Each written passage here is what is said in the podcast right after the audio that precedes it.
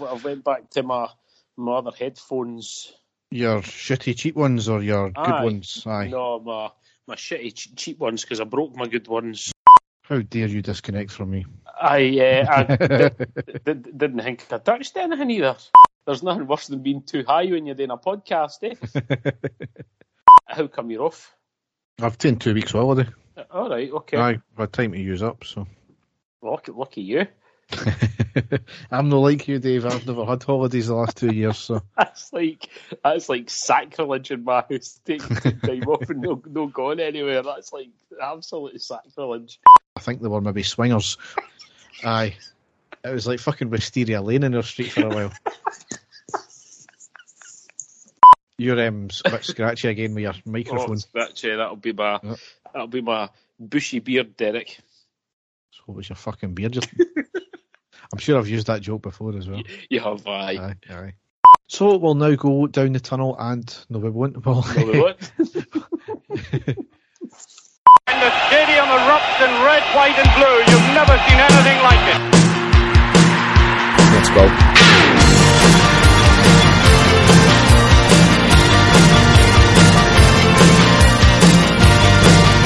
Manchester, brace yourself.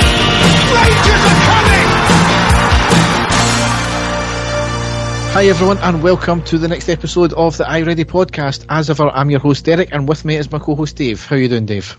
I'm fine, Derek. I've calmed down now from the weekend. I was extremely, extremely annoyed on Sunday, which we'll we'll get into in a wee while. But I've I've finally calmed down and looking forward to our game tomorrow night.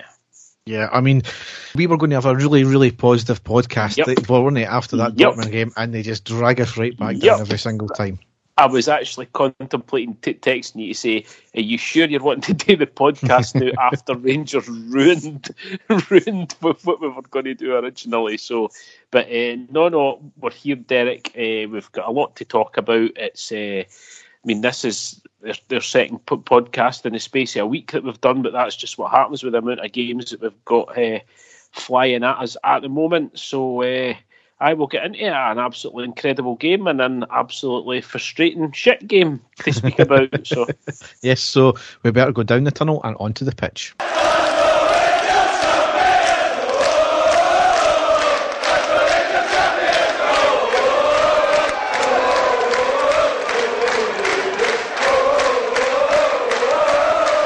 So, the first game we've got to cover, what a game it was, Dave. It was Thursday, the 24th of February. It was a two each draw at home to Dortmund in Europa League last 32, leg two, and we won 6 4 in aggregate.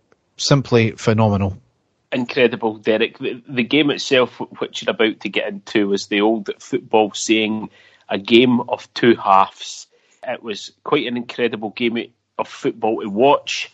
I don't think my heart can take watching games like that. It was fantastic in the end. It was nail biting. It had all the drama. It had absolutely everything and the euphoria in the second half as well. So I'll let you get into it, Derek, because it was it was a sensational night. Yes. So it was the same team that lined up against Dortmund the previous week, and that was one change from the Dundee United game, which was Barisic in for Helander, who wasn't obviously in the Euro squad. So we lined up McGregor, Tavernier, Goldson, Bassey, Barisic, Lundstram, Jack, Aribo, Arfield, Kent, and Morelos. On the subs bench were McLaughlin, McCrorie, Balogun, King, Davis, Kamara, Sands, Lowry, Amad, Wright, Roofe, and Sakala. So certainly a, a big, big bench there, but delighted with that team straight away. Yep, as I say, it was a team that had done the business the week before, Derek. So, uh, you know, at home we were brimming with confidence when we saw the lineup. And by the time the full time whistle was there, I was brimming as well, Dave.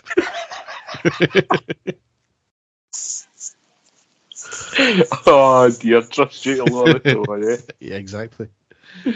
So, really, in the first half, as we expected, Dortmund going for it from minute one, and they, were the far better team. There's no getting away from it, as you would kind of expect with their quality.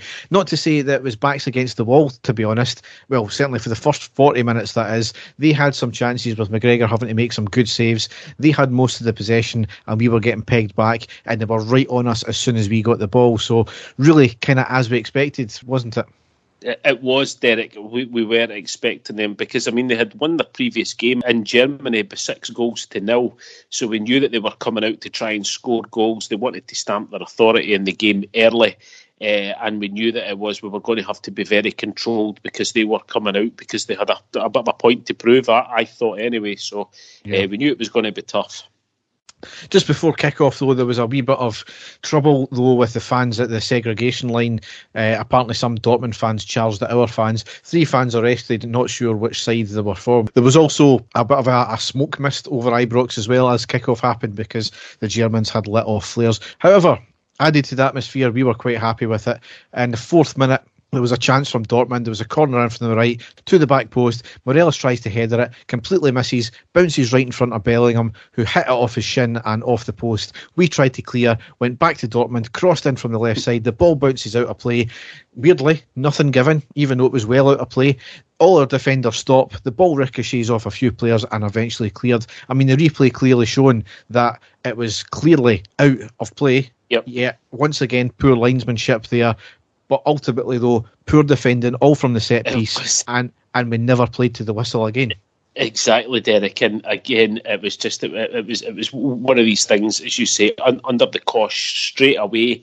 We looked very shaky. I mean, we've been talking about like the standard of defending and and clear, clearing our lines, but there was there was like twice in in that sort of section of play that I thought that we could have cleared the ball quite easily. As you say, we didn't clear our lines. We almost paid for it. It looked a bit shambolic at the back, and that's when I thought, well, we're really going to be up against it tonight at that stage. Yep. 17th minute, Dortmund with a shot from inside the box deflected for a corner. 18th minute, a corner was initially cleared, but Dortmund managed to pick the ball back up, played to the left side, played forward to their attacker, who has a turn and a shot outside the box, but it went well wide. And then in the 21st minute, those three words you absolutely love to hear penalty to Rangers. Dortmund yep. gave the ball away on the right hand side. We got, got the ball to Kent on the left. He cuts inside the box, turns to go outside, and as he was actually trying to run out the box with the ball, he was tripped. A stonewall penalty every day you like. Yep, it was Derek, and it was a, a section of play. It, it, was probably about the first time that we had managed to get up towards their their box, Derek. And that's what I think kind of shocked us because, as you say, Kent wasn't going di- directly towards goal. He, he, was trying to sort of move, move away, possibly get a cross of that in. But again, we'll take it. It was it was a clear penalty. He completely took him out of play. And as you say, our three favourite words in the whole of the world. Yep. And up steps Tavernier on the 22nd minute, sends it down the middle, keeper dives to the right. Brilliant penalty by Tavernier again. Yep, tremendous, Derek. Really, really pleased. And at that stage, we've now got a three goal lead against Borussia Dortmund. Everybody's thinking, surely they're not going to come back for this it's not going to be as close eh, anymore because we've got that goal cushion. I was thinking before the game, if we can even get one goal here, we'll be doing fine, and that'll be us on easy street. But wasn't to be for the rest of the, that half, was it, Derek? No, certainly not. 25th minute, Dortmund with a blistering shot in the box. It was a great save by McGregor. He didn't need to move, but he had to be quick with his reactions for that one there, so it was good to see again. And then it started to go Pete Tong on the 31st minute because Jude Bellingham scored a goal to make it one each on the on the night. The ball was played into the box from the right. Goldson sticks his foot out, goes right to Bellingham, who was with him at the time, and he slots it to the side of McGregor. Absolute pish poor from Goldson there. If you've got to do that, you've got to go in full blooded, not just some silly wee flick out of your leg. Poor very poor, Derek, and he slotted it away with ease. I think that was what was really bad about it at the time. As, as you say, we were expecting a much sort of harder, 100% tackle there. It just made it so, so easy for him, and he, he slotted it past McGregor as if he wasn't there. It was like something out of training, Derek, when, you know, players aren't going sort of full blown in, in each other and, you know, they try the wee flicks and things like that. Just far, far too easy for them. That's that's that's what I remember for that. Yeah. However, we had a chance to ultimately bury the game again because four minutes later, on the 35th minute, it was lovely from Jack using his strength to win the ball in midfield, gets to the box, slides it to Arfield, who takes it into the box further. He really should have squared it, but he tries to shoot, and the keeper gets a block to it. It rebounds off the defender, and then out to Morelos, who has a blistering rocket of a shot, and it was off the line from the defender. Really unlucky there from Morelos, but what was Arfield thinking about? Look up, square it, and then you've got to tap into the net again. How many times are we going to do this? no, it was it came to bite us in the backside uh, at Tannadice on the Sunday before when it comes to just you know, having a wee look up there. Always we always seem to have a man on their own, completely unmarked, ready to tap the ball into the net, and we never ever seem to take that option. Derek, really frustrating. Arfield saw the glory. It didn't come off, and as you say, but uh, Alfredo really un- unlucky as well, and a good sort of goal line cle- clearance for them because it was an absolute b- blistering shot that he had, which you know in any other day would have probably uh, hit the back of the net as well, but uh, wasn't to be. No. And then a minute later, Dortmund go right up the park and hit a blistering shot with McGregor making an outstanding save to put it out for the corner. The resulting corner comes in and off the arm of Goldson there were claims, but his arm was clearly down by his side, so definitely not a penalty. But it was a great save from yep. McGregor right there. Yeah. However, the work was undone because in the 42nd minute, Dortmund made it 2 1. The ball was in from the right. Goldson sticks a shitey leg out to try and clear it, much like his first first attempt for the first goal. Flicks off his leg to the far post. The Dortmund player picks it up, crosses it back in on the deck, and more or less a simple tap in. So a comedy of errors right there all down to the fact that Goldson can he stick a bloody leg out properly and clear the ball. Yeah, unfortunately, it is uh, something that we're seeing a lot of, and uh, we'll be talking about it again with the next game coming up as well. Really poor and just making it really easy for them to score, Derek. That's the most frustrating thing for me. Making it so easy for the opposition attackers to get in and score. Really poor. And just before that, I was watching and I thought, if we can hold out to half time at 1 1, we'll be doing well. And then they scored at that stage, Derek. And I'll be really honest with you, I was fear- fearing the worst at that point because the way that we were playing then, the way that Dortmund were playing, the fact that we were given the, you know, making it so easy for them. in the box, especially, I thought we were in for a hiding in the second half. I really did.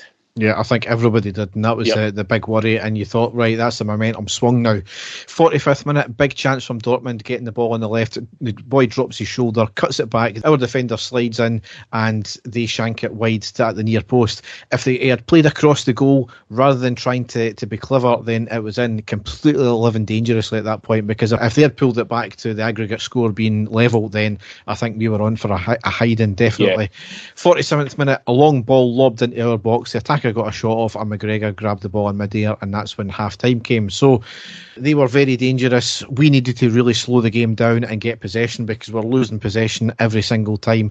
Cut out our mistakes at the back as well. That was the big thing.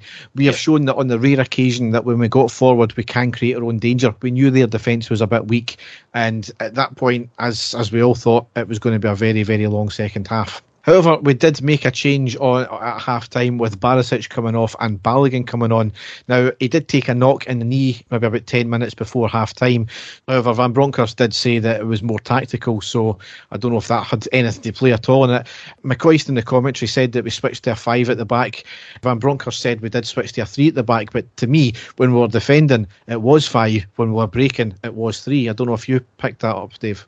I actually didn't. Derek, to be perfectly honest, I was just un- under the impression it was a straight swap with Balogun go- going in a centre half and Bassey go- going out on the left hand side. I know that, that Lundstram looked as if he was playing further back, but just in front of the defence. But I never picked up on that one at all, to be perfectly honest with you. However, it worked absolute wonders because we were a different team in the second half, and I don't think Dortmund really done anything at all of note. Uh, I will get into it though.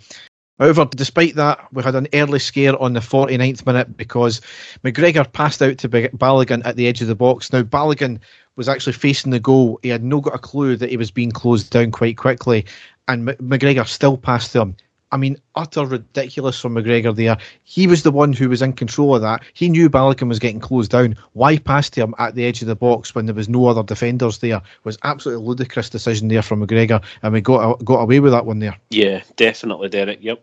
Not the first time we're going to mention mistakes no, from him. No, don't.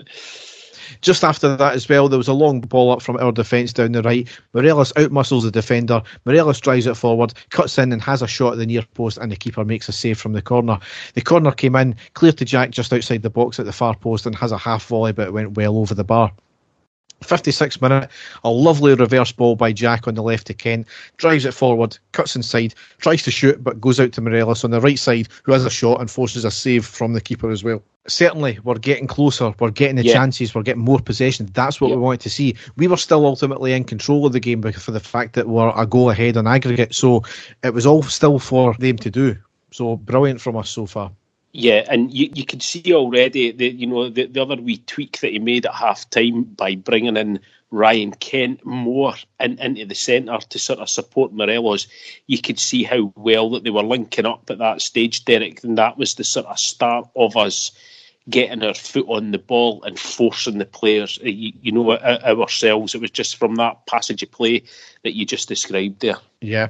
However, on the 57th minute, absolute dreamland because we made it two each with Tavernier scoring and it meant 6 4 on aggregate. Now, what was amazing at this, and I never picked it up at the time, is the move started with Tavernier on the Yeah. right hand side when there was a long ball played out to him. It looked as if it was going out, and it was a touch of the gods. It really was. How he managed to pick that ball out with his right foot from midair and control it, spin round past his player, pass it inwards, pass down to the left hand side. Bassey's got it. He was getting harried all the way. He's shown some outstanding strength. He gets to the touchline past his defender, plays a great cross in. It was missed by the, the defender and also Morelos right to the back post for Tavernier, who kind of does a half volley, a, a kind of bicycle kick, half volley type thing into the back of the net. What a goal, Dave! Derek, if you, if you actually think about it, the goal that started at right back was played to our left back on the left wing. The speed and the power that Bassey showed to just to get onto that ball to give him a chance. But if you think about the ground that Tavernier has covered to get into the box to the back post is absolutely sensational. And as you say, the move was tremendous to start off with, but then the ball over and picked up by Bassey to get in. It was just a fantastic cross, and then the the, the finish at the end by Tavernier, absolutely tremendous. The, the whole goal was was fantastic. The athleticism shown by the two of them, incredible, and you know the atmosphere at Ibrox was absolutely sensational at, at, at that point for us to be thinking the worst, Derek. To draw it back level, but not only draw it back level, to be deserved to be have drawn it back level at that stage was just absolutely tremendous from us. Superb. Yeah. I mean, we were on top at that point. As I said earlier on, as I don't think Dortmund had anything really apart from that first wee chance there. We were on top all the way, and it was a. I mean, considering how the first half went, they were Yeah. they were absolutely obliterating us. Yep. Our defence was so shaky. The fact that we changed it, it was a tactical masterclass, and the Yes, players were just definitely. pulling. They were pulling their way all the way, and it was fantastic to see. So at this point, two goals in advantage, half an hour still to play, a lot of football, anything can happen. 63rd minute, Dortmund gets into the box on the left and they ran the ball out. 64th minute, from the McGregor kick out, he gave it right to Bellingham, passes to the right side of the box in space. Balogun with an outstanding tackle he put the player off and eventually Yeah. cleared. Just fantastic from Balogun as, as Yep. well. McGregor, once again, what was he playing Yes, I know, I know. It's like the lapse in concentration, Derek, that we would have never have got from McGregor a few years ago. It was it was incredible. We had a, a few which you've mentioned al- al- al- already, which you know really really lucky out to, to get away with that one, especially. Yeah. And then, Dave, I, I'm still absolutely astounded by this ah, one. I know what you're But going to this- say. Yep. on the 66th minute, we had a goal ruled out by VAR. That would have making it eh, three two to us on the night, seven four to us on aggregate. Absolute scandalous decision. It was Kent who ended up scoring it, but there was a pass backwards from by, from the Dortmund midfielder to the defender. It was a slack pass.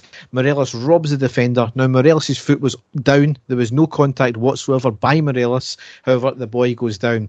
But Morelos gets it forward, basically two v zero. Kent was running alongside. Morelos really, really unselfishly squared it to Kent for a tap in. There was a lengthy VAR check after protests from the, the, the Dortmund bench, and the referee rules it a foul. Now, absolute joke of a decision because we the, the TV cameras showed exactly what the referee was looking at, and Yep. not all angles were shown to the referee Yes. there is no point in having VAR if they're not going to show all angles. And as what the, the replay shown later on in the game from the from the back, it's shown that the Dortmund player actually kicked Morelos Yes. and lost his balance from there. And it got ruled a foul against us. Now, there was only one journalist, and I don't know who he works for, but he's apparently since deleted the tweets, said that it's a new UEFA rule that's that came in this year or last year that if a player is a mid kick, is about to kick the ball, and a player comes across him, and even if he kicks the player, it's still ruled a foul to the kicking player, not the actual attacker. Now, considering he's the only journalist who said that, and he's deleted his tweets now, I seem to think that that rule is utter bollocks, or it's never used. It doesn't make any sense either, to be perfectly honest with you, No. Derek. It sounds absolutely ridiculous. Plus, as well, and I don't know if, if you can read into body language uh, much here, but the referee was shaking his head as he was watching the, the footage as well, and there was a shrug of the shoulders. It's almost as if that he was getting told, "No, you need to give that as a foul." That's the It that's was. the, the impression you, you get from it. You touched upon it all already, Derek. We were able to watch it from about three or four different angles. And in three out of the four angles, it clearly shows that Morelos wins the ball and the Dortmund defender actually fouls or kicks Morelos the, the other way. But the only view that the referee watched was the one that looked a wee bit in, in, inconclusive. And even then, I thought it looked clear that Morelos had, uh, had won the ball clearly. And that's what incensed me. Just exactly what you said there. Why does the referee, or did he not get access to the other angles, which would clearly have shown that that goal should have stood and that Morelos won the ball clearly? Absolutely incensed. To be fair to the commentators, to to, to Ali McCoist and Alec Ray, they were absolutely incensed as well. Derek, it was a clear, clear goal. It should have stood incredible that we've got VAR and it didn't, you know, show exactly what had happened there. Really, really puzzling, and uh, I still can't actually explain it. And I, I don't know if the referee was spoken to after the game to ask, you know, these questions why that did, didn't happen. I honestly don't know, but we were all incensed at that stage because we were well up, and that would have put us on easy street at that point. I mean, I don't think there's anybody afterwards, any pundit at all, has said that that should that shouldn't have stood. Everybody said that that's that was a clear goal Yep. and a joke of a decision as well. So, uh, really interesting to see how UEFA view that one because, as I said, if you're not going to see every single angle, what's the point of VAR? Because apparently in, in rugby they give every single angle as well. So It's the same with American foot football, Derek. It's every single angle, slow mo, everything that you can think of, you know, to try and get the decision. So why the hell is it not like that for football as well? because this is not meant to happen, Dave. Fucking unbelievable. Anyway, just after Yep. that, or during the VAR check, Arfield came off and Kamara on uh, on the 69th minute. 74th minute, the ball played long to Kent going forward. Only one player with him. Kent overhits it just before the box and Dortmund clear it. Poor from Kent there, but granted, he had a lot to do because he picked the ball up from the halfway line and, and ran, so unlucky that there. 78th minute, was a claim for a penalty when Goldson lobbed the ball into the box from the right. Tavernier running into the box and a slight touch by the defender correct, correctly given uh, for me because there was not enough contact. 80th minute was across from Dortmund on the left and the header over the bar. 91st minute, sensational from Kent on the left at the halfway line, taking on two players, driving it forward and hitting a shot, but saved by the keeper. And that's how the game ended up. Just absolutely incredible. I mean, the, the noise, and even just from the cameras, the commentator, I can't remember his name, but he was a breath of fresh air. I can't imagine Robin McLean kind of coming away with some of the stuff that he did. He seems genuinely excited for, for what has just happened there. The fans stayed for God knows how long, just absolutely incredible. And do you know what was funny, Dave? From round about the 65th, just when that third goal went in, I thought, here we go. I know we're two goals up at this point in aggregate. I was shaking. I couldn't I couldn't watch half of it because I was still so nervous because this would be typical Rangers getting robbed in Europe. But fortunately we saw it out and really Dortmund done absolutely nothing in that second half. It was a incredible performance, Derek. Hats off to Gio for changing it, changing his tactics, a few wee tweaks, like I said, bringing Kent more in, into the centre to link up with Morelos was a masterstroke because every time that Rangers got the ball and we attacked, both of those players, I thought Morelos was tremendous, Derek. I thought his hold up play, his link up play was fantastic. His body strength, tremendous. Ryan Kent was fantastic in the second half as well. A total menace to their defence. Every time he got the ball, he looked as if he was going to cause them ma- major problems. But the whole team in the second half, Derek, fantastic. Bringing in Balogun for me as well was huge because it just shored up the sh- shaky defence. There was no nonsense at all there for, for, from Balogun. A bit like Derek and I, you know, we go back to the game against Celtic in the second half when Balogun came on and, and, and Jack came on. You know, we we controlled the game. It was a bit like that, but obviously a much better outcome for us. But that's what I do like about Van Bronckhorst is the fact that he can change it when things aren't going great and uh, it was just a, a phenomenal performance. Derek Wood, none of us. There's not one Rangers fan out there that I know that I've spoke to who thought that we were going to get past Borussia Dortmund to get into the next round. It's an incredible achievement for everything that we've been through in the last sort of 11 years, that for me was the you, know the biggest result we've had. We had some incredible European nights under Steven Gerrard, but that one tops it for me. It was fantastic. It was great that all the fans were in the stadium to witness it as well. And it just shows that when we are on our game, Derek, we are right up there with the best teams in Europe, and, and we proved that. Yep. And I think that's just what's so frustrating that we can go from that incredible performance to the games that we've played in the league as well, you know, af- after it. But as I say, we, are going to be talking about that for years. We'll be remembering it for years. It was just tremendous. Everybody was in a total high after it and looking forward to whoever we were going to play in the next round. It was it was just tremendous. Yeah, I mean, just absolutely incredible. A lot's been said was that our best ever European performance. Then yeah, it's really hard to argue against because if you look at the, the the game, as much as that was incredible, it was obviously it was in the group stages and we were under the cosh for most of that game. Obviously, Parma again, it was a two-legged affair, really nervy when we went over there. Certainly, it was the best two-legged affair we've ever had, I think. But just overall, that performance, the first first game as well, just absolutely amazing. It's it's one of these moments that you're going to always remember where you are when you were watching that game because it is like these games, the the, the Lyon, the Parma, all the all these type of games, just incredible. For old codgers like myself, Derek, the Leeds United games, home and away, for me, still are the top ones that I have witnessed in my lifetime.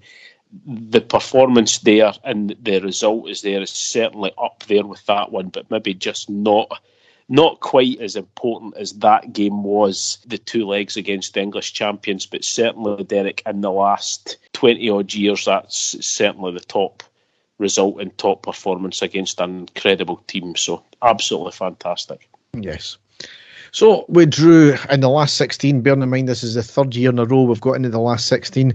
We've drawn Red Star Belgrade. So yeah. certainly doesn't really matter who we get. I think uh, it was probably the best team we could have got out of the lot of them. Just you can never take them lightly. You could argue the fact that we've taken the two Czechs teams lightly in the last last couple of yeah. years, and look how that turned out. Exactly. You've took the words out, out of my mouth, Derek. When we were in the same stage last year, we got Slavia Prague. I was very confident that we were going to beat them and make progress, and that didn't work out. So I certainly will not be taking this one lightly. On paper, it looks as if we've got a fantastic draw. But we know o- o- over there in, in their stadium it's going to be very hostile. Anything can happen. We just have to go in with the same mindset that we went in when we played Dortmund, and you know, hopefully they'll get the job done. Yes. So We'll get into when that, that game is later. However, we've got to cover, unfortunately, now Sunday, the 27th of February. It was a 2 each draw at home to Motherwell in the, in the Premiership. So we made two changes from Dortmund. Lined up McGregor, Tavernier, Goldson, Lundstram, Bassey, Kamara, Arfield, Aribo, Sakala, Kent, and Morelos. On the subs bench, we had McLaughlin, Zukowski, Balogun, Barisic, Sands, Lowry, Amad, Wright, and Roofe. Now, straight away, Derek, John Lundstram being played as a central defender. I have absolutely no issues with that because it was fine in the first half. We'll get into the issues because one of them partially stemmed from him, but there was a lot of defending to do after that. The issue that I have is the guy's been playing extremely well in midfield, and Leon Balogun was on the bench. So that that's the issue I've got. Not for the fact that in anything to do with, with having a go at John Lundstram, but why take a guy out in midfield who had been playing so well in there, put him to a position that is not his natural position when we have a centre central defender, arguably our best fit central defender that we've got at the moment, on the bench, and put him in. As soon as I saw it, I was completely baffled by it. But I thought to myself, this is Motherwell, it's at home, so whatever it is, we'll, we'll trust the manager and, and we'll see what happens. So I was just a bit flabbergasted that Balogun wasn't in the starting 11 and Lundstram wasn't playing in his natural position in the middle of the park. Well, the first half, anyway, was very, very comfortable and dominant. Played in the Motherwell half, regaining the ball as soon as we lost it, which really wasn't often. And if it wasn't for two fantastic saves from the Motherwell keeper, then it would have been 4 0. Motherwell offered absolutely nothing. They were, as I said, sitting really right back in the defensive area. There was a chance for us on the second minute where Tavernier lobs the ball into the box from the right. Morelos with a good touch to control, and then toe pokes at goal bound, but it hit off the top of the bar, so really unlucky that there. On the seventh minute, it was a short corner from us on the left, knocked to Tavernier at the, the corner of the box and has a fantastic curling shot. It was going into the top right corner, but the keeper pulled out a fantastic save to put it out for the corner. The resulting corner was knocked away, but only to the edge of the box, knocked back to Tavernier, who floated in across into the middle, and Lundstram with a header wide. On the 18th minute, another great save, and it was an absolute worldie this time because the corner in from the left played out to Lundstram at the edge of the box, and he has a stunning shot going in all the way, and the keeper yep. pulled out a fantastic diving save. I said at that point, this is going to be one of these days, isn't it, where the keeper's going to pull out, you know, worldy after worldy. However, we did make the breakthrough four minutes later because in the 22nd minute, Morelos made it 1 0. We're knocking about ball about well, gets the ball to Kent on the right. He floats the ball in, either hit off the head of Morelos or hit off the head of Mugabi. Morelos was claiming it. RTV gave it as an OG. I don't care how they go in as long as they go in. Yep, great timing to score, Derek. As you say, we had been knocking on the door for some time and great for us to get off the mark at that stage. Absolutely. And then we weren't finished because a minute later we made it 2 0 with Sakala scoring on the 23rd. Kent was on the left, shimming into the box past two players. He crossed it in, flicked off a defender, and bounced to the far side for an unmarked Sakala who drills it into the back of net. Brilliant. Great finish as well, Derek. You know that's what that's what we like about Sakala. He's very direct he can sometimes be a wee bit er- erratic with his shooting, but that certainly was on point and an absolutely fantastic goal. 37th minute, there was a penalty claim for us where the ball bounced and it hit off the top of the arm of the Motherwell defender. Yeah. The arm was down by his side, so in my opinion, correct decision not to give it.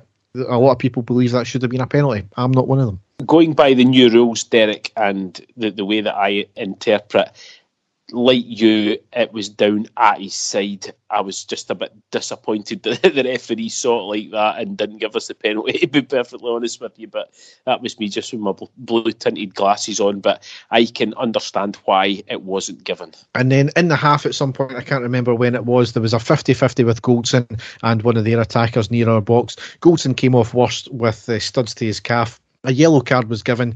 Some people were claiming it was a red, but again, no for me. I thought it was a 50 50. Yeah. You know, both were had their studs high. It just so happened that the way the angle went in, the, the, their player caught him. Uh, yep. Yellow card, correct decision. Yeah. So, really delighted with the first half. Yes. In easy streak at this point. Keep up the high tempo and the work rate and try and get the goal difference down.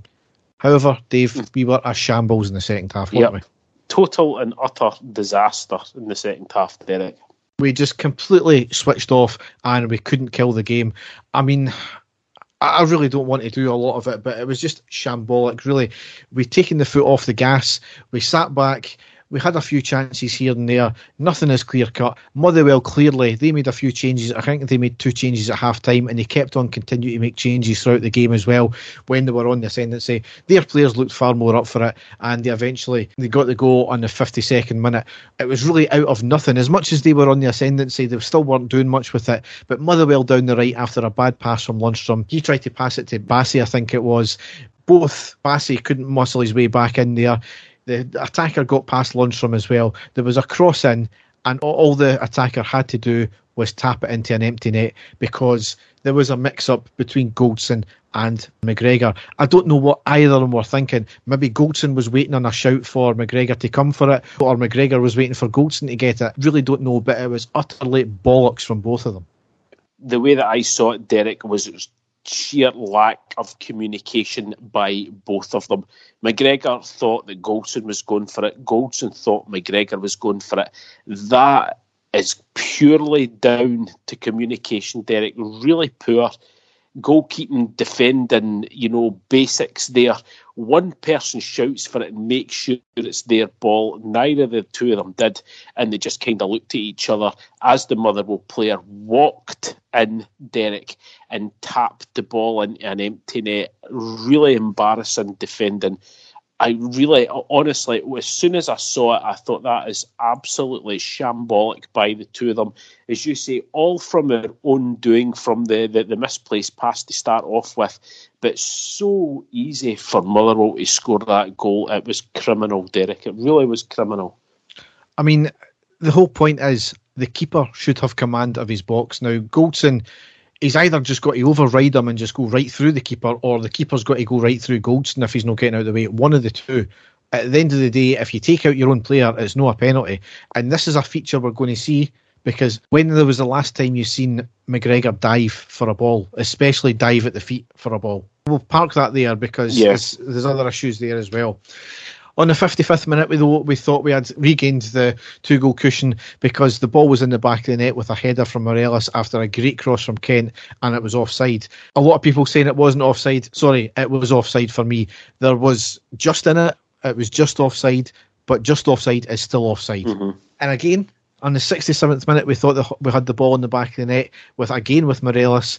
But again, for me, it was a correct decision. It was a stunning through ball to him, one touch and a shot. It does show Mugabi's got his foot on the line and Morelos' foot is behind the line, but Morelos is leaning forward. So the most legal part of his body that can score is his head, which to me appears over the line, which would mean he's offside.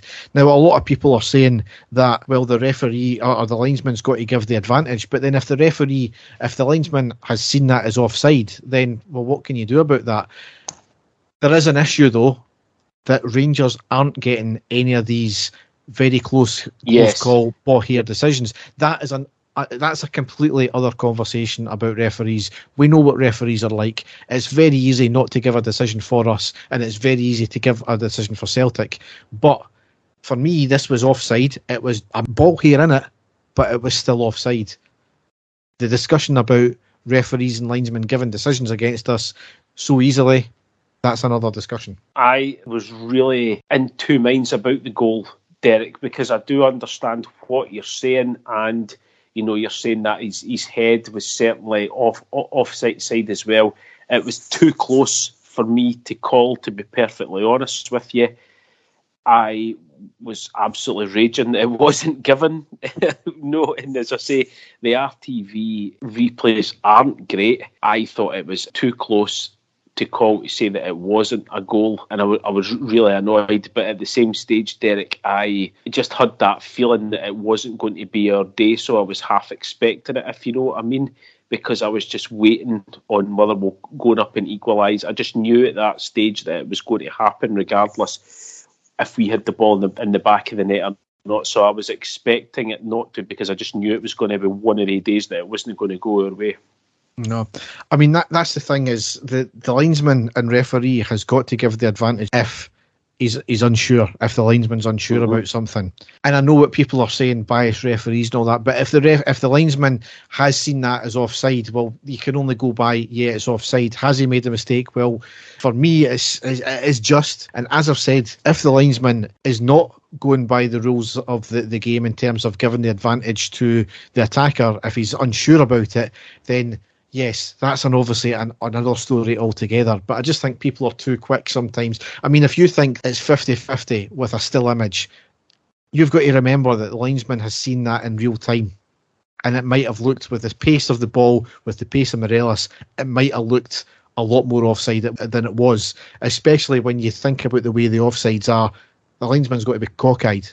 Okay. So, So, but, uh, again, though, at, this stage of the game, Derek, because of how badly we had been in defence and we had taken our foot right off the off the gas, I was kind of expecting it that it was going to happen because I just knew, like I said before, it was going to be one of these games that, we, that, that, that nothing was going to go our way, and unfortunately, that was to be the case.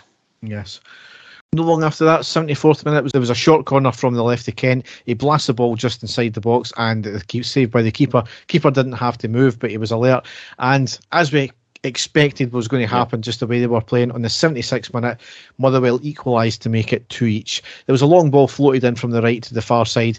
Tavernier and Goldson I, I just I'm I'm still baffled about what the hell they were doing, and even worse, there was a shot at close range past McGregor at the near post. Now McGregor had narrowed the angle, Yep. and I still don't know how the attacker got it Yep. past the, the the right leg of McGregor and find that wee gap. It was just the tiniest of gaps ever. McGregor should have never ever be getting beat at that side. Again, he never dived for the ball at all. He actually he had his legs open a bit and he just actually moved his legs inward and he bent them inward. See if he had just kept his legs the way they were, the ball would have ricocheted off his legs. I don't know what he was thinking. But more importantly, though, Tavernier and Goldson, what were they playing at? Once again, Tavernier and Goldson, the calamity show. That's what that was. The Chuckle Brothers.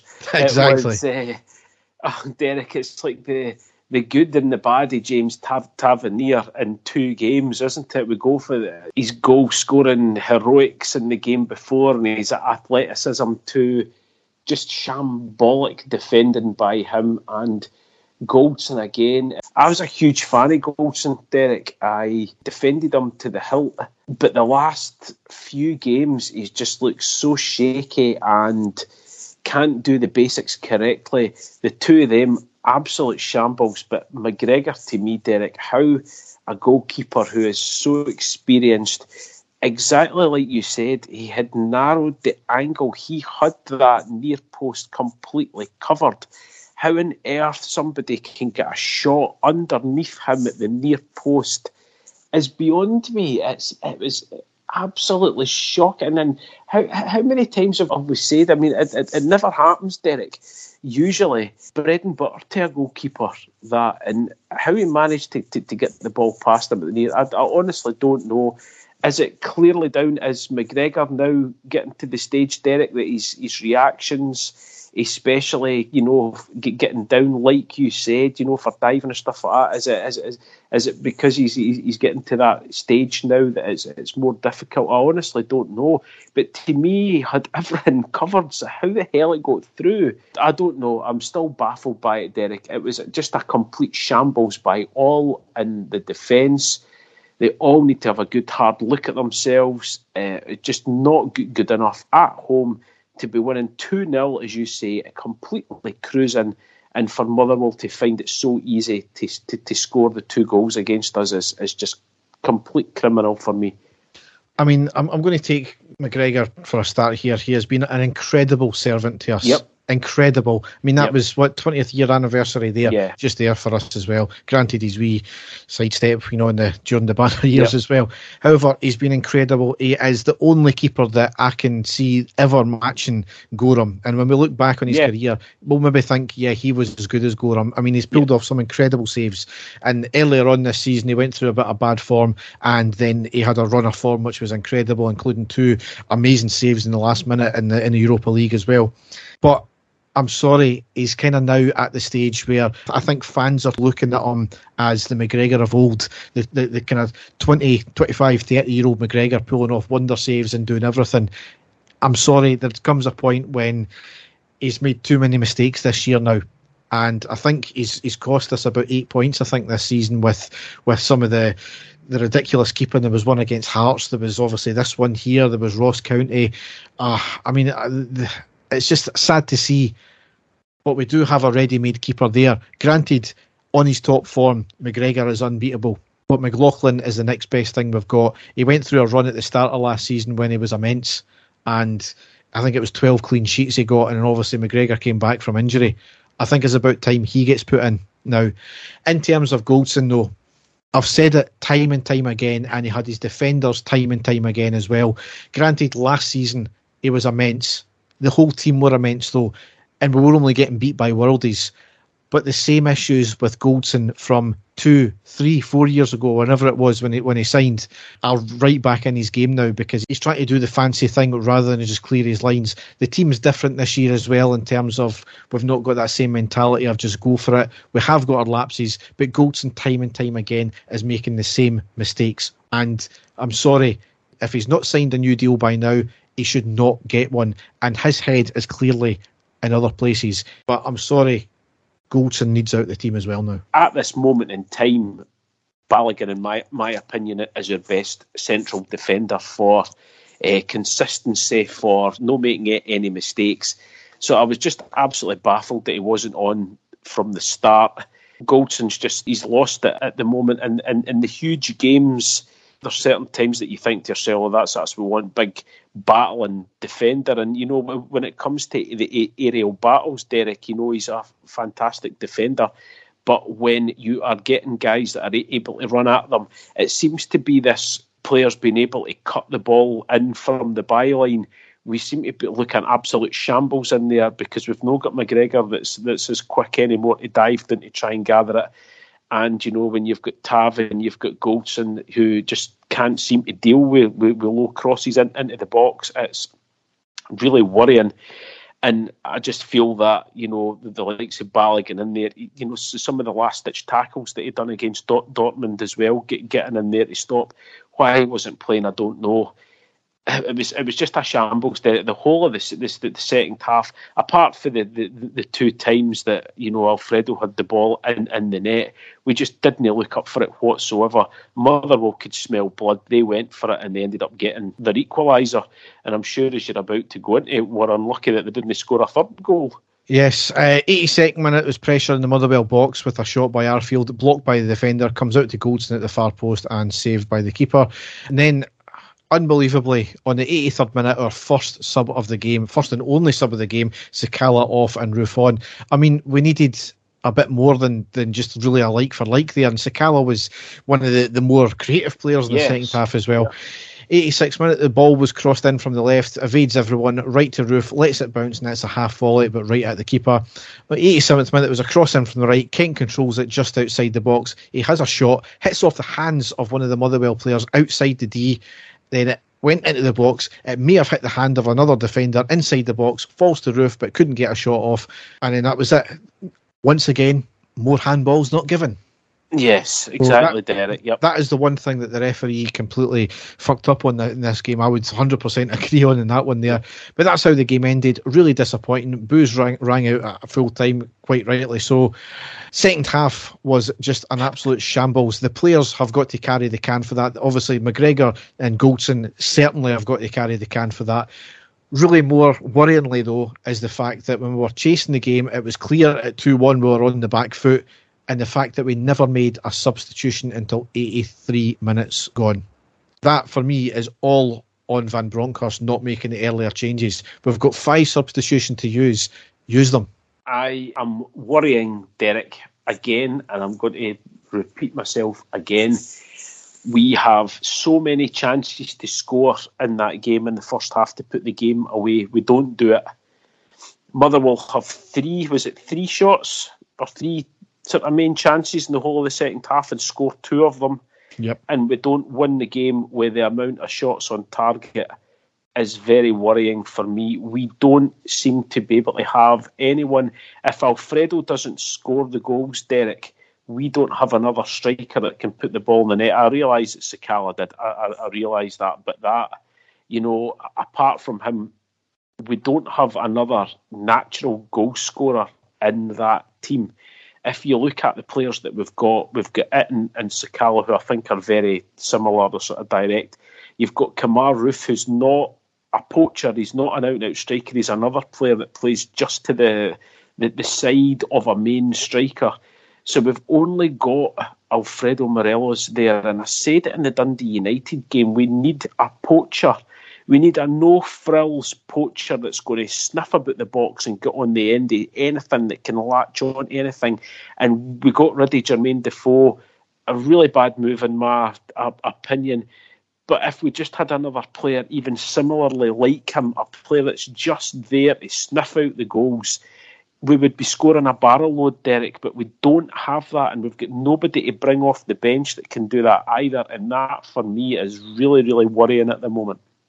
I think the biggest thing though is the fact that we've went back to you know two seasons ago when we were only relying on Tavernier and Morelos to yes. score. You yep. look at last year, we were goals were coming from everyone and everywhere and every position, and that is what is uh, for me more worrying. Why is it suddenly reverted back? Morelos has been playing further forward really since Giovanni came back. Is it that maybe the, the issue that because he's not doing a lot of the digging work and drawing defenders out like he was last season, he wasn't scoring a lot, but everybody else was. Maybe that's the issue. I, I don't know, but it's just worryingly, uh, it's just worrying. And see, to be honest with you, there's obviously the reaction, and I know what everybody's saying. I can appreciate it's not good enough in the slightest. With the chance with Celtic drawing nil exactly. against Hibs yep. earlier on, with the chance to pull another two points back and make it only yep. one point difference. However, we completely blown that. We've done that so many times this year from winning positions. That is not good enough. That is not the sign of a, a team that's going to win the league.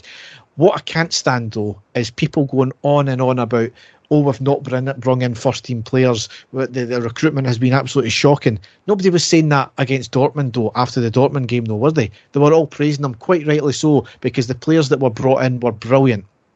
Whereas this time, we get a bad result, and it's, you know, throw the baby out with the bathwater again. Oh, the fucking board of shit, they've no back to manager. You know, why have we only brought in this, that, and the other? Well, you know, you weren't saying that before. That's what really frustrates me about the team you can't really judge that on a game to game basis. You need to judge the recruitment at the end of the season. You can't really judge it now. Yes, there'll be a big, massive post mortem if we don't win the league, and fingers will be pointed. People's heads might need to roll for that, but you can't judge that during the, during the season after you know one great game and then one bad game. It's pathetic, to be honest. I think the frustrating thing is, Derek, that's two Sundays in a row that we have dropped four points in total in the last two games. Two games that we have been dominant with chances on goal.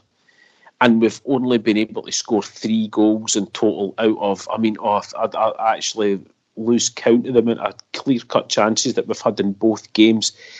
The chances, I mean, we, if, if, you think about it, we have stopped Motherwell and Dun, Dundee United from creating chances, but they've still managed to score the goals, the, chances that, that they've created, whereas in comparison to us, we've not. I think that that's your biggest problem, Derek. I know you were t- talking about the defence and how bad McGregor is. The biggest p- problem for me, especially in the league at this moment in time, is finding another person that can come in and score goals rather than Alfredo Morelos or rather than, you know, relying on sort of worldies or you know for, for, for certain other, other players we, we need some, somebody else in there it was Roofe last season when Steven Gerrard was there but Roofe's getting played in a, a, a, different position and I honestly don't think that Van Bronckhorst fancies him but it was Roofe last season that was chipping in with a lot of the goals for us and of course we had Defoe as well. I keep uh, mentioning his name as well that, that, that we can bring on to score it, and he done that a few times for us last year, Derek. But We've just not got that now, and I, I, I don't know. I, I, don't know what the solution is uh, because we can't bring any players in now. I don't know if there's any, anybody else. If you, you know, you can try. I honestly don't know. We've got two guys that you know. We've got Roy, Roy Makaay in there. That's like a sort of assistant coach that was you know a fantastic striker. I, I would like to think he, he's, he's obviously done worked well with Alfredo Morelos. I just hope he can his influence can rub off on another striker, so we're not just relying on him all the time to score. Yeah. Anyway, we're in danger of turning our two-game podcast into I longer know, than a four-game, so we'll we'll move on now. Yeah. On the table, we've played 28, won 19, drawn 7, lost 2, scored 58, conceded 24, goal difference plus 34, and on 64 points. So we're still three behind Celtic with a 9 less goal difference. So it's not all over, but we really need to win every single game. Yep. As I said, though, it's all in our hands because there's still two old firm games to go we'll see what happens there. Games to come though, we've got first game is tomorrow night or tonight as as you hear it. Wednesday the second of March is away to St Johnstone in the Premiership. That's a 1945 kickoff. Ramsey, Davis, Amad Jack, and Helander all confirmed out. So there's a lot of rumours floating about the now that a lot of them might have COVID, so I don't know what all the ins and outs are there. It's, certainly they'll be back soon, or some of them, and there's no been any details of any injuries. Uh, so it's really frustrating that there, but we, we need to go with it. Saturday, the 5th of March, at home to Aberdeen in the Premiership. That's a 1500 kickoff. I'll unfortunately miss that one. Thursday, the 10th of March, at home to Red Star Belgrade's Europa League last 16 leg one. That's a 8 o'clock kickoff. Sunday, the 13th of March, away to Dundee in the Scottish Cup quarter final. Now, that had been moved, obviously, because us progressed to the last 16. That's a 4 o'clock kickoff, a shitty time as usual. Thursday, the 17th of March, away to Red Star Belgrade in the second leg of the Europa League last 16. That's a 17.45 kickoff. And then to round out March, Sunday, the 20th of March, away to Dundee in the Premiership. That's a midday kickoff. So, all to play for. You'll be hoping for three points in every single game, but the way that we're contriving to throw away games, who, yes, who knows? Exactly, Derek. I'm not making any predictions whatsoever we'll just have to take each game as, as they come. But your guess is as good, as good as mine now, isn't it? Yep. So now we will go into the classic match. And there it is. The final whistle's gone. Rangers have won the European Cup Winners' Cup. So, Dave, you're going for a five goal thriller this game, aren't you? I certainly am, Derek. I found an absolute cracker. Uh, I thoroughly enjoyed watching this. This was me going back to my youth, as far back as I can sort of remember. Rangers, fantastic lineup that Rangers had. It was great watching them. It was the Skol Cup, the, the League Cup. It was known as the Skol Cup semi-final match. It was played on the 19th of September, 1989 against Dunfermline. And the Rangers team that day, a tremendous team that day. Chris Woods, Gary Stevens, Stuart Munro, Richard Gough, Ray Wilkins, Terry Butcher, Trevor Steven, Derek Ferguson, Ali McCoist, Mo Johnston, and Mark Walters on the bench for Rangers, Kevin Drinkell and Ian Ferguson. Dunfermline lined up with Ian Westwater, Robertson, Doug Rougvie, Norrie McCathie, Tierney, Abercrombie, Farningham, Istvan Kozma, Jack O'Boyle, and Irons. So the Rangers team then, Derek, that was the team I sort of fell in love with. Really, when I saw the game, I was really looking forward to it. So uh, Rangers at that stage were aiming for the fourth consecutive League Cup final. Back in those days, it was sort of known as our cup at that point, and Rangers really started off on the front foot and the first real chance with some fantastic play involving Munro McCoist, over to Johnston, then to Derek Ferguson. He had a shot from the edge of the box, which was saved by Westwater. Really unlucky there. And then Ray Wilkins commanding the midfield. He just seemed to pick up any sort of loose balls, loose passes that were going a beg, and he was great at that. Ray Wilkins spreading the ball about for the, the, the, the middle of the park absolutely fantastic to watch him. And then on the 11th minute, Rangers took the lead. Here's Walters. Holding off O'Boyle to find Munro. Played on there by McCoist for Johnston. Here's McCoist again. Now Trevor Steven! A superb opening goal from Rangers. The 12th minute of the match. Created by the twin strikers McCoist and Johnston and finished by Steven. There was Munro playing it in. The head flick on came from McCoist. The return ball from Mo Johnston. There's McCoist again.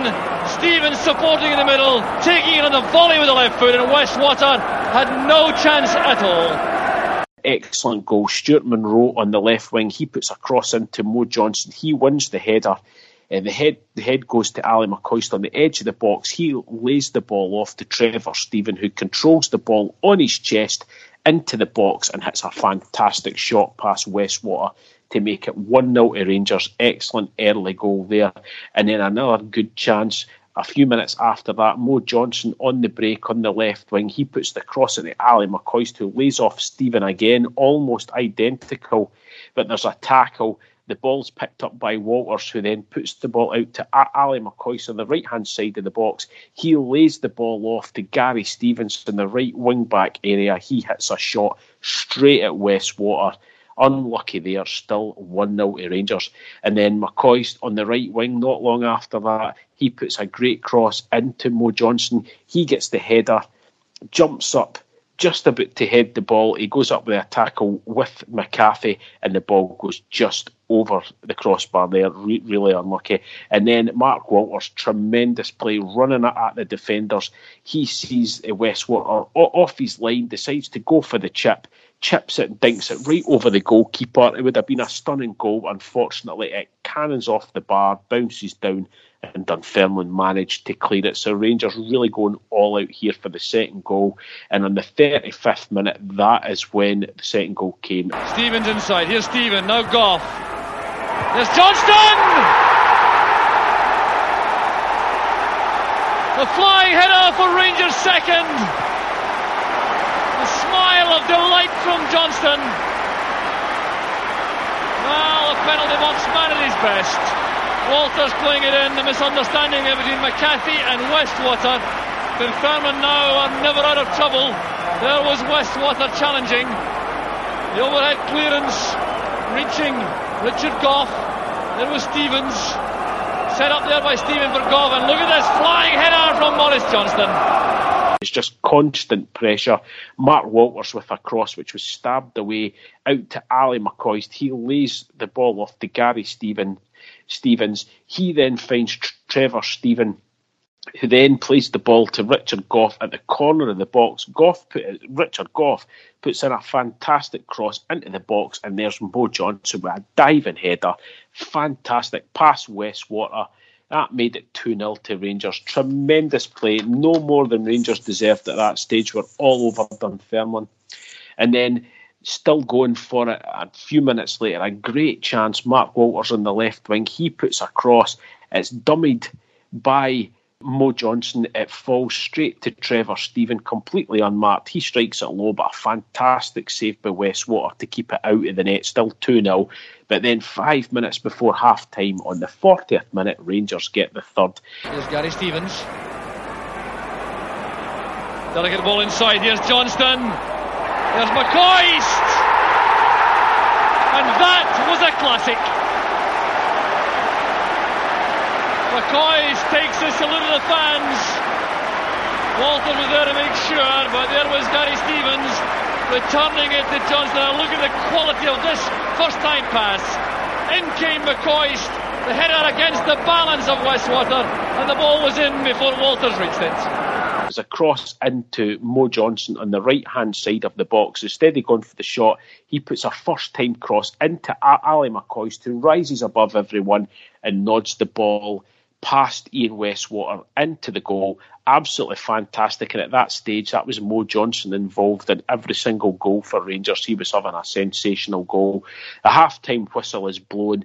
Rangers playing some absolutely stunning football and three goals to the good. So excellent first half. So then into the second half, Rangers start the second just as it finished the first. Ali McCoist with a glaring chance as he passes the ball just past the post for close range. Really un- un- unlucky there. And that was after an incredible pass along the ground by Ray Wilkins to, to pick him out. Really unlucky there. A few minutes later, a chance. Mark Walters picks up the ball from a Trevor Steven cross. He shoots it low, but it's a great save by Ian Westwater. Then just after that, as a sub, Ray Wilkins goes off. He'd had a fantastic game, and Ian Ferguson comes on to take his place. And just after that, a cross by Trevor Steven on the right hand side to McCoist, a diving header that was deflected past for a corner. Really, really un- unlucky there.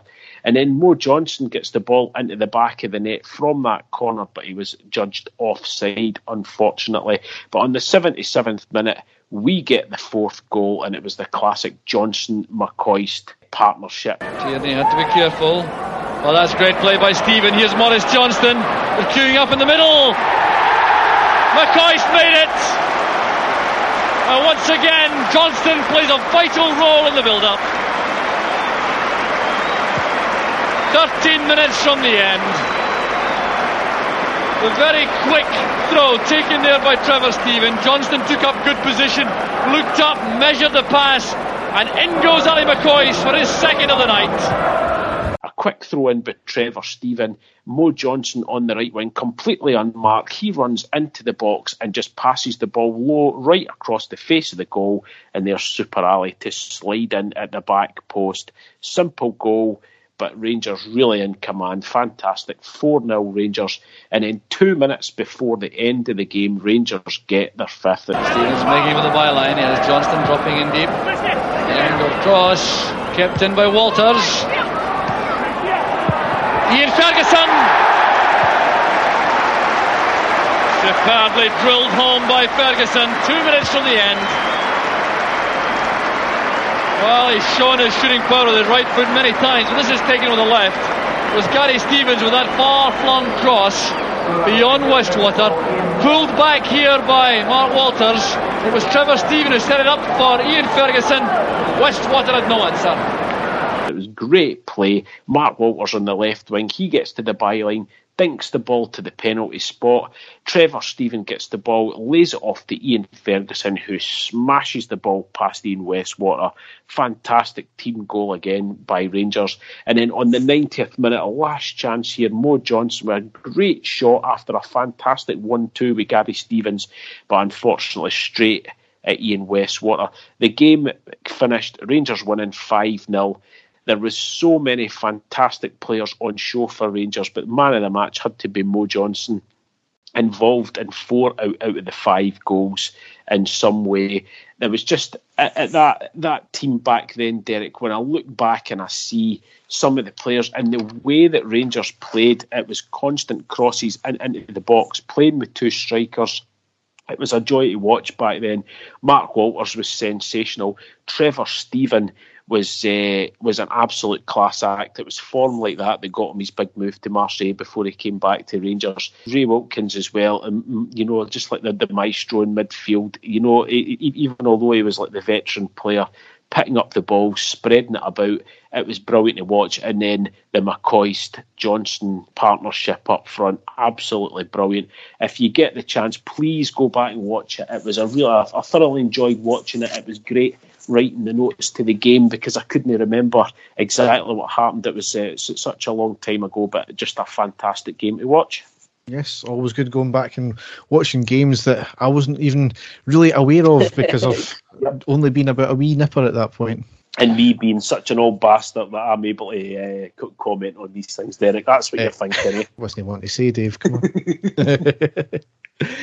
yes, another great game, and Dave will be back with another one next time. So we'll now go into the news.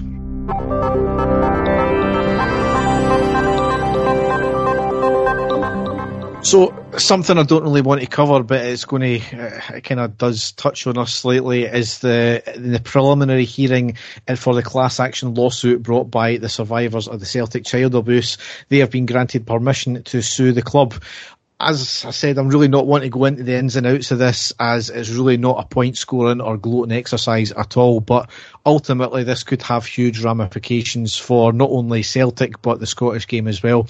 What I want to do get into though is Celtic's lawyer argued that they wanted the survivors case to be thrown out as Celtic's case would not have a fair trial due to Celtic not having certain documents which would basically prove they were a separate entity. So think about that for a minute basically they've claimed for decades that Celtic and Celtic Boys Club are a separate entity, but they've just admitted in court that they don't actually have proof that they're a separate entity. Yeah. I mean, I know they're trying to get out of it, but that is just absolutely mind boggling. Celtic have issued a, st- a statement tonight as well, still maintaining that they're a separate entity.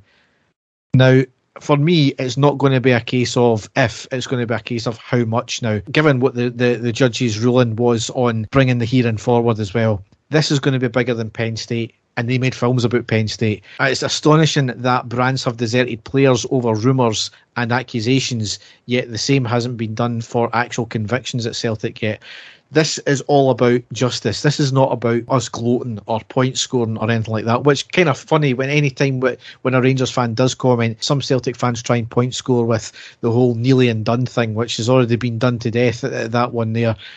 This is about justice for the victims. Some of them don't even want money. This is about recognition of what went on, and still despite what a judge has just said about the evidence, Celtic still maintain that they're a separate entity. I don't know when the court case is going to be. It's going to be probably at some point this year. We'll find out what happens then. But this could have huge ramifications, as I said, not for Celtic, but for Scottish football. It is, Derek. It's it's going to be a test case. Like you say, we don't want to talk too too much about it. We we, we don't want to uh, become involved now that uh, you, you, know the legal proceedings have, have been allowed to, to, to go ahead. So we'll, we'll wait and see what happens. We all have our opinions, Derek. We all know what gets said and what gets thrown back and forward, and you know we, we all know what, what Rangers fans are, are, are being accused of we're all quite disgusted with some of the things that get said as well. It's uh, it's all go, go, going to be out in the open, Derek. There's going to be a lot that we're going to find out about it, and as I say, I'm not going to say too too much more. We'll, we, we will wait and see what comes in the in, in, in, the months ahead. Like you said, we don't know when it's all, all going to be starting, but it's uh, it's going to be in, in the news everywhere. Even Radio Clyde were covering it tonight for the first time that I've ever heard them talking about it during the whole time that uh, you know the allegations were there. So we'll wait and see what happens with that one, Derek. However, it kind of leads into the next story that kind of broke today. Nothing. The reports were this morning, and there's nothing been official about this yet. State that Rangers and Celtic are to hold a friendly in Australia in November when the international break would be on for the World Cup. Now Celtic have confirmed that they're travelling out and they're going to be playing a four-team tournament. Never said who the other three teams are and nothing about us either. And we haven't confirmed anything either. Now, funny that this story comes out when the Celtic Boys Club story came out as well. It's not the first time that they've tried to deflect with another story. And my point is if, and it's a big if this is true, it's incredibly short sighted from the club here. I'm a bit concerned the fact that it would take two minutes to release a statement saying we are not travelling. So I think there might be some sort of truth in it. Now, what I don't understand is that not only do Celtic refuse to use the Old Firm brand, they constantly have cheap digs. And then what's coming from them, you know, after the court case today, they're an absolute toxic brand, not just in a metaphorical sense, but a literal yeah. one as well. So, what really concerns me is the fact that if Rangers are going to do this and there is going to be a, a friendly between both of us over there.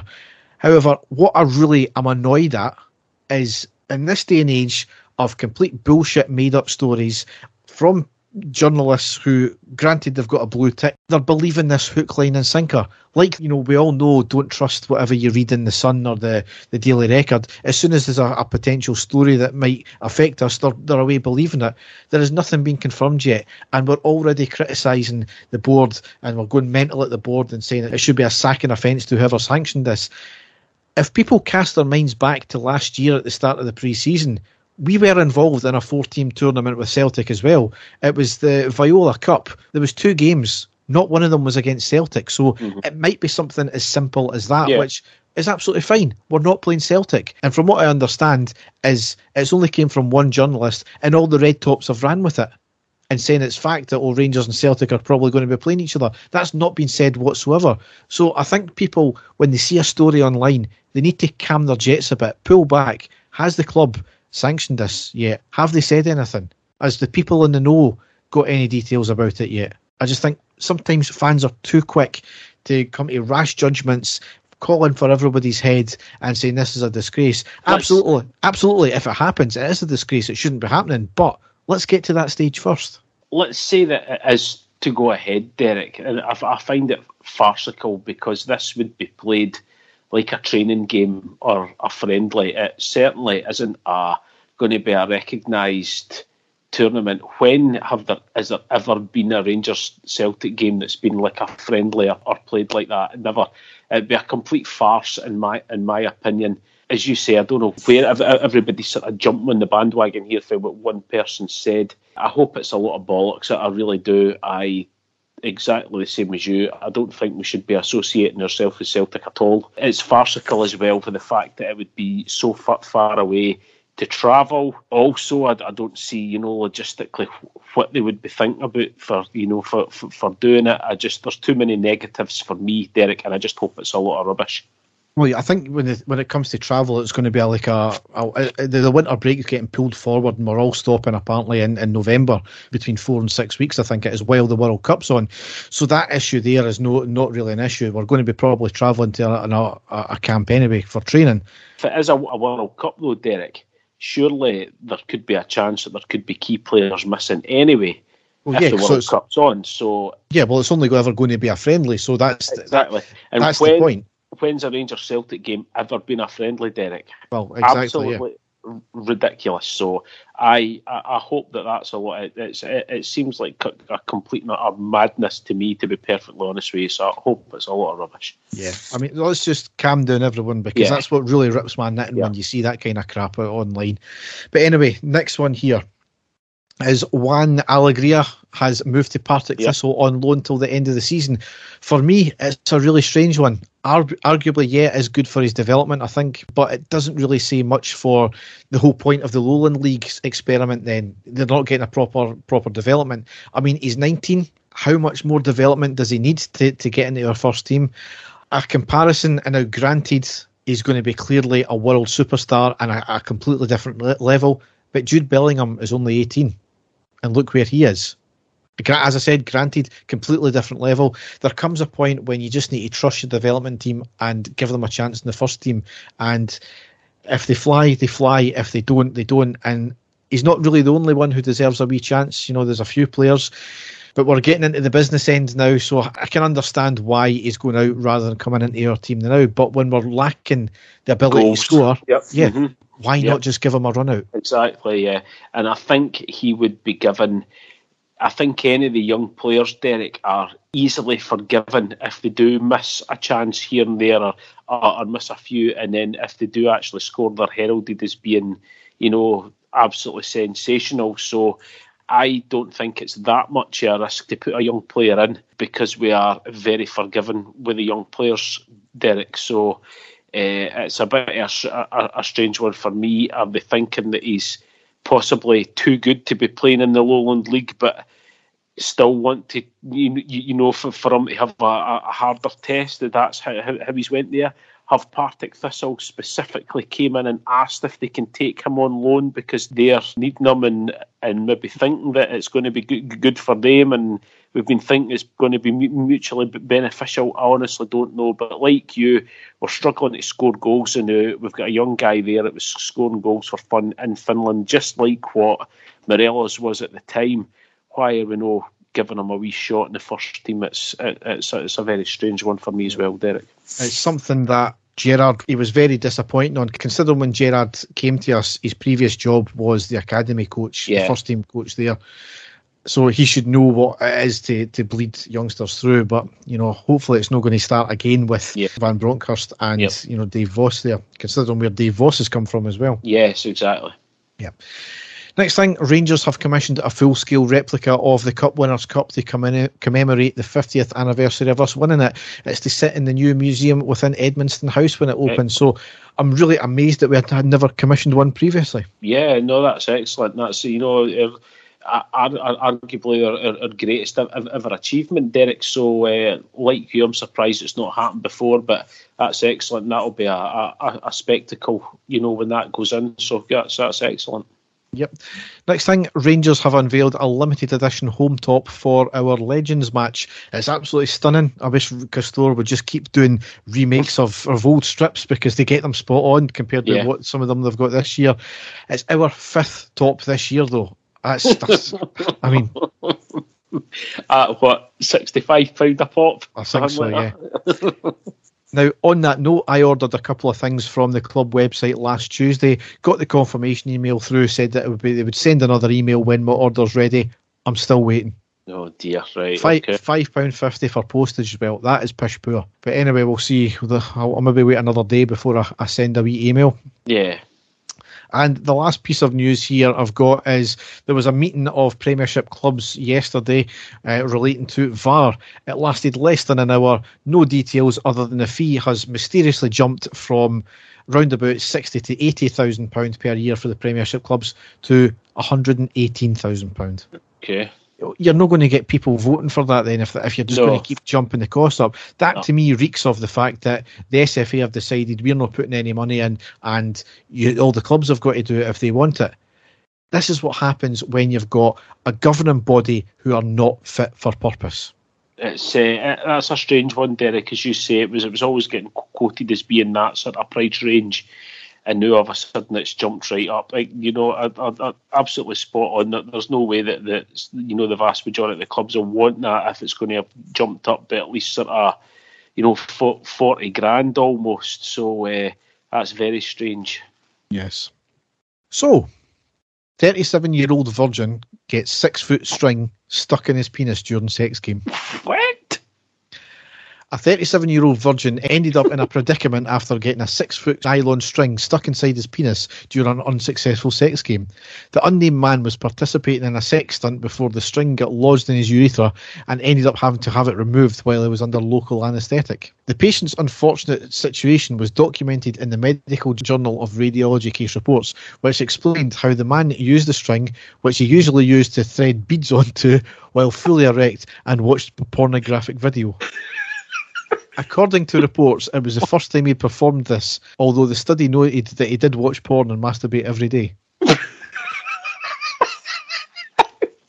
Do they know that?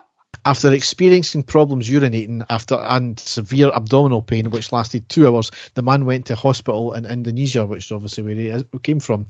After an unsuccessful attempt to remove the string, doctors decided to insert a camera into the man's bladder, which showed a black bundle of string, which meant that medics were able to use forceps after giving him lo- local oh. anaesthetic. A near two metre nylon string was extracted from the patient's bladder. Two meters. Two metres, yes. I'm trying to understand how he how he managed to get. I'm, I'm totally I'm totally uh, confused, Derek. It must have felt good until it didn't. I really don't want to try that. Next question I've got for you is how did they know he was a virgin? Dave, Derek, you and your stories. That's all I'm going to say. I'm actually at a loss with that one, to be honest. it's not usually I'm speechless after these stories, There's, but there's so many questions, Derek, but I don't think we should go down that road. don't think I want the answers, to be honest. so, on that note, we will Yep. end the podcast. So, as ever, you can go to our website, which is ireadypodcast.wordpress.com, and there you can find all of last season's stuff, or some of last season's stuff and before, none of this season. So, uh, but you can also go to all the usual podcast outlets as well as our social media sites at Facebook and Twitter. So, Dave, we need these results. Simple as I think we've done what we can in Europe. If we get results in Europe, fantastic. You never know, Dave. Though, if we win the Europa League, we're into that pot of money at the end of the, the Champions League anyway. So you could look at it that way. I don't think that we're. Uh, I, I don't think we should bank on that, though. I think uh, 100% all the effort should be on w- winning the league this year.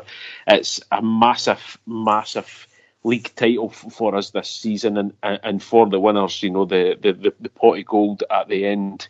You know, for who- whoever wins it, it's going to be absolutely massive. All the work that we've done in Europe over the last few- few seasons to make this happen we need to have that mentality that we are the champions and we're going to defend our crown and we're going to win it. I, I really hope that the players step up, Derek. I really do. Yep, absolutely. So thanks for listening and goodbye. Take care, folks. Goodbye. And the stadium erupts in red, white, and blue. You've never seen anything like it. Let's go.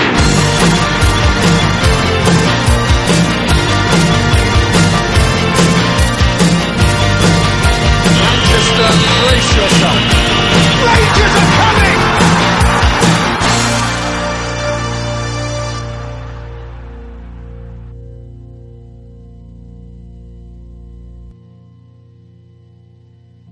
Shut up.